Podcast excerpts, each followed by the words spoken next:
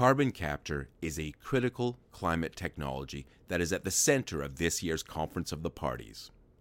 COP28 is scheduled to take place in Dubai's Expo City, UAE, from November 30th through December 12th. The event has been mired in controversy because the host country is a petrostate, and an oil industry CEO by the name of Sultan Ahmed Al Jaber will preside over the event in his official capacity as the COP28 president. Al Jaber has indicated that he intends to supplant the goal of reducing fossil fuel production with promises of carbon capture. According to a leaked COP28 communications plan, three core messages will be promoted at the forthcoming climate conference increasing renewable energy capacity, green finance, and emissions reduction. It is this last point that is at the core of the controversy. The host of this year's COP will try to avoid any talk about the scientific consensus calling for an end to fossil fuel use. They will ignore warnings from the International Energy Agency, which urge fossil fuel companies to put the brakes on all new oil and gas projects.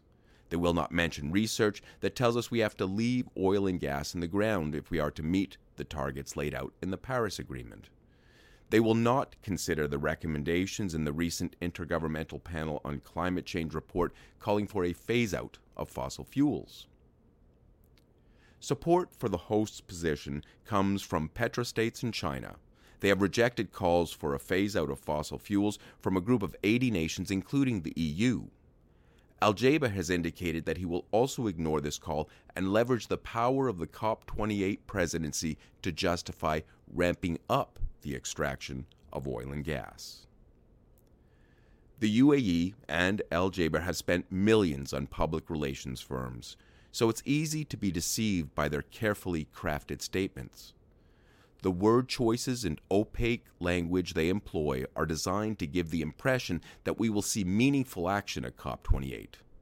But as the CCS senior policy advisor at climate think tank ESG explained to Argus, nuanced definitions don't help if oil and gas actors use carbon capture and storage as a scapegoat to continue business as usual. Both Al Jaber and the UAE's environment minister have called for decarbonizing oil and gas and a just phase down of fossil fuels. These words are meant to conceal the real agenda, which is to keep extracting hydrocarbons. To decipher the fossil fuel industry's intentions and expose their endgame, we should scrutinize what is said alongside what is not said. Al Jaber called for a 30 fold increase in carbon capture technology. What he does not say is that this is nowhere near enough to come even remotely close to capturing the emissions generated by oil and gas. Al Jaber has called for tripling renewable energy capacity, but he fails to mention that this support is nowhere near the rate required to replace fossil fuels. He also called the phase down of fossil fuels inevitable, but he does not say when. The old energy industry is trying to change the narrative and decouple climate action from phasing out fossil fuels. The pres- president of Edison International, a major California utility, made a comment that illustrates the clever sleight of hand word usage. Right now, he said, the problem to solve isn't fossil fuel. The problem to solve is climate. Al Jaber offers us another illustration of deceptive wordplay when he says we must be laser focused on phasing out fossil fuel emissions. Well, it sounds like he is serious about climate action. What he is really saying is that he wants to switch the focus away from reducing fossil fuels to reducing emissions. Aramco CEO Amin Nasser was even more blunt when he said COP28 should not focus on shutting down or even slowing conventional energy, it should focus on reducing emissions. Christiana Figueres, the former UN Security Chief, UN Climate Chief, she presided over the Paris Climate Agreement. She has referred to such comments as very dangerous. The ability of carbon capture to remove CO2 from industrial processes makes it an essential part of the suite of required climate actions. However, the UAE and other petrostates are using it to justify the ongoing production of hydrocarbons. Danielle Smith, the premier of the Canadian province of Alberta, could not have been clearer when she said she intends to use carbon capture to increase extraction of the tar sands, some of the dirtiest oil on earth. We're transitioning away from emissions. We're not transitioning away from oil and gas, Smith told participants at the World Petroleum Congress.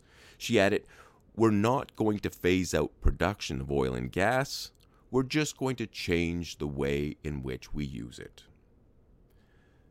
The word abated is the key to unlocking the UAE's COP28 strategy.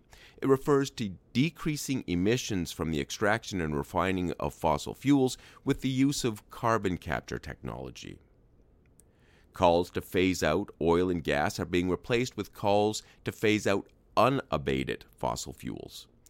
This is the language used in the UAE's president's visionary document for COP28, as well as at the recent G7, where a statement came out that said that it also saw unabated fossil fuels as being the key.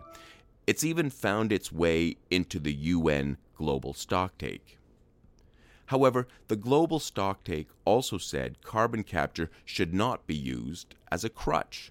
It goes on to explain that carbon removal technology does not absolve companies of the responsibilities to phase out fossil fuels. This statement echoes the words of Kumi Naidoo, the former U.S. Secretary General of Amnesty International and former executive director of Greenpeace. Naidoo said that carbon removal cannot be an excuse for the fossil fuel industry to avoid action. The reason that Al Jaber, the UAE, and the fossil fuel industry are supporting carbon capture is to extend the lifespan of hydrocarbons. As explained in a Wood Mackenzie report, the fossil fuel industry's support for CO2 capture allows for a slower decline in oil and gas. Oil and gas companies are not heeding calls to wind down production. An analysis by global research and consultancy group Wood Mackenzie found that fossil fuel companies intend to keep extracting and refining oil and gas until at least 2040. According to leaked documents, COP28 advisors McKinsey and Company are advancing a narrative that envisions long term reliance on oil well beyond 2050. Al Jaber is using COP28 to ingrain the false narrative that we will be reliant on fossil fuels for the foreseeable future. This is consistent with what we expect from the head of an oil major, but it's at odds with his responsibilities as the president of a conference designed to reduce emissions. His position, like the position of petrostates and fossil fuel majors, is fundamentally incompatible with climate action. Petrostates and the fossil fuel industry are using a critical climate solution as a pretext to renege on their climate commitments and continue to produce oil. We will stay anchored in what we know we're good at ExxonMobil CEO Darren Woods told McKinsey. An IEA special report offered the following cautionary warning Cutting emissions from oil and gas operations isn't an excuse not to also address the huge amount of emissions caused by using fossil fuels themselves in transport, heating, electricity generation, and other activities. This is what is known as Scope 3 emissions.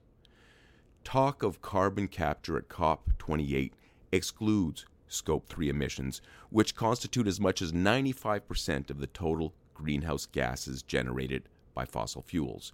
So when Al Jaber gives the impression that he wants to phase out the emissions from fossil fuels, what he's really talking about is using CO2 capture to phase out the 5% of emissions that come from the extraction and refinement of hydrocarbons. With almost a million oil and gas wells all around the world, scaling of this magnitude is not feasible in a timely fashion. As explained by Tom Ellacott, Senior Vice President of Corporate Research for Wood Mackenzie, Scope 3 net zero requires dramatic shrinkage of oil and gas. Scope 3 emissions make fossil fuels fundamentally incompatible with combating climate change. On November 8, the United Nations Environment Program released its Production Gap Report, which indicates that rather than declining, fossil fuel use keeps expanding. The report forecasts an acceleration of this trend. 20 major fossil fuel producing countries have indicated that they are planning to ramp up production at more than twice the levels, 110%, deemed acceptable by the Paris Agreement. As reported by Reuters, one of the report's lead authors said fossil fuel phase out is one of the pivotal issues that will be negotiated at COP28. We need countries to commit to a phase out of all fossil fuels. As reported by Euronews, a group of 17 countries, including France, Finland, Denmark, and the Netherlands, wrote a joint statement in which they cautioned heads of state not to look at CO2 capture as a silver bullet. They explicitly said carbon capture should not be used to green light fossil fuel expansion. The global stocktake also warns oil and gas companies not to use carbon capture to justify continued fossil fuel expansion. Despite these warnings, this is precisely what Al Jaber intends to do at COP28.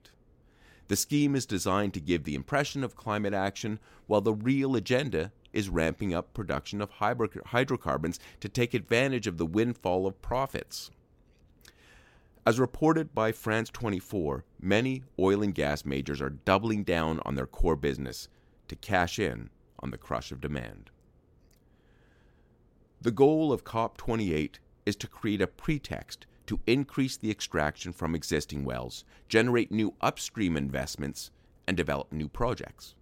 According to AP leaked documents show that McKinsey has crafted an energy transition narrative that is seeking 2.7 trillion a year in new oil and gas investment.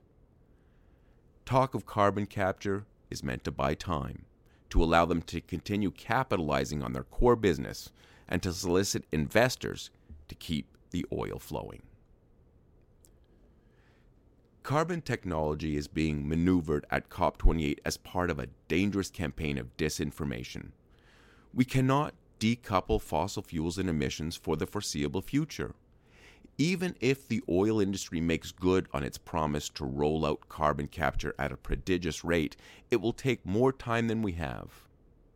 And it will not cut the bulk of GHGs, which are generated when fossil fuels are used. Talk of carbon capture gives the impression that removing CO2 from source emissions will result in a net reduction in GHGs, but the truth is, ramping up the production of hydrocarbons will exponentially increase atmospheric concentrations of carbon. At COP28, Al Jaber will cast himself as a champion of the global south, and he will claim to be helping industries to decarbonize. He will call for more efficient extraction. He will call for scaling carbon capture and storage. He will call for zeroing out methane emissions. And he will call for more renewable energy. What he will not do is impede the uninterrupted flow of fossil fuels. And this is the very thing we must do to keep the Paris targets alive.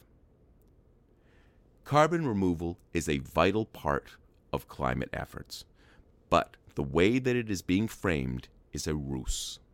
This is not an indictment of the technology, it is an indictment of those who overstate its capabilities. We cannot afford to fall prey for this chicanery.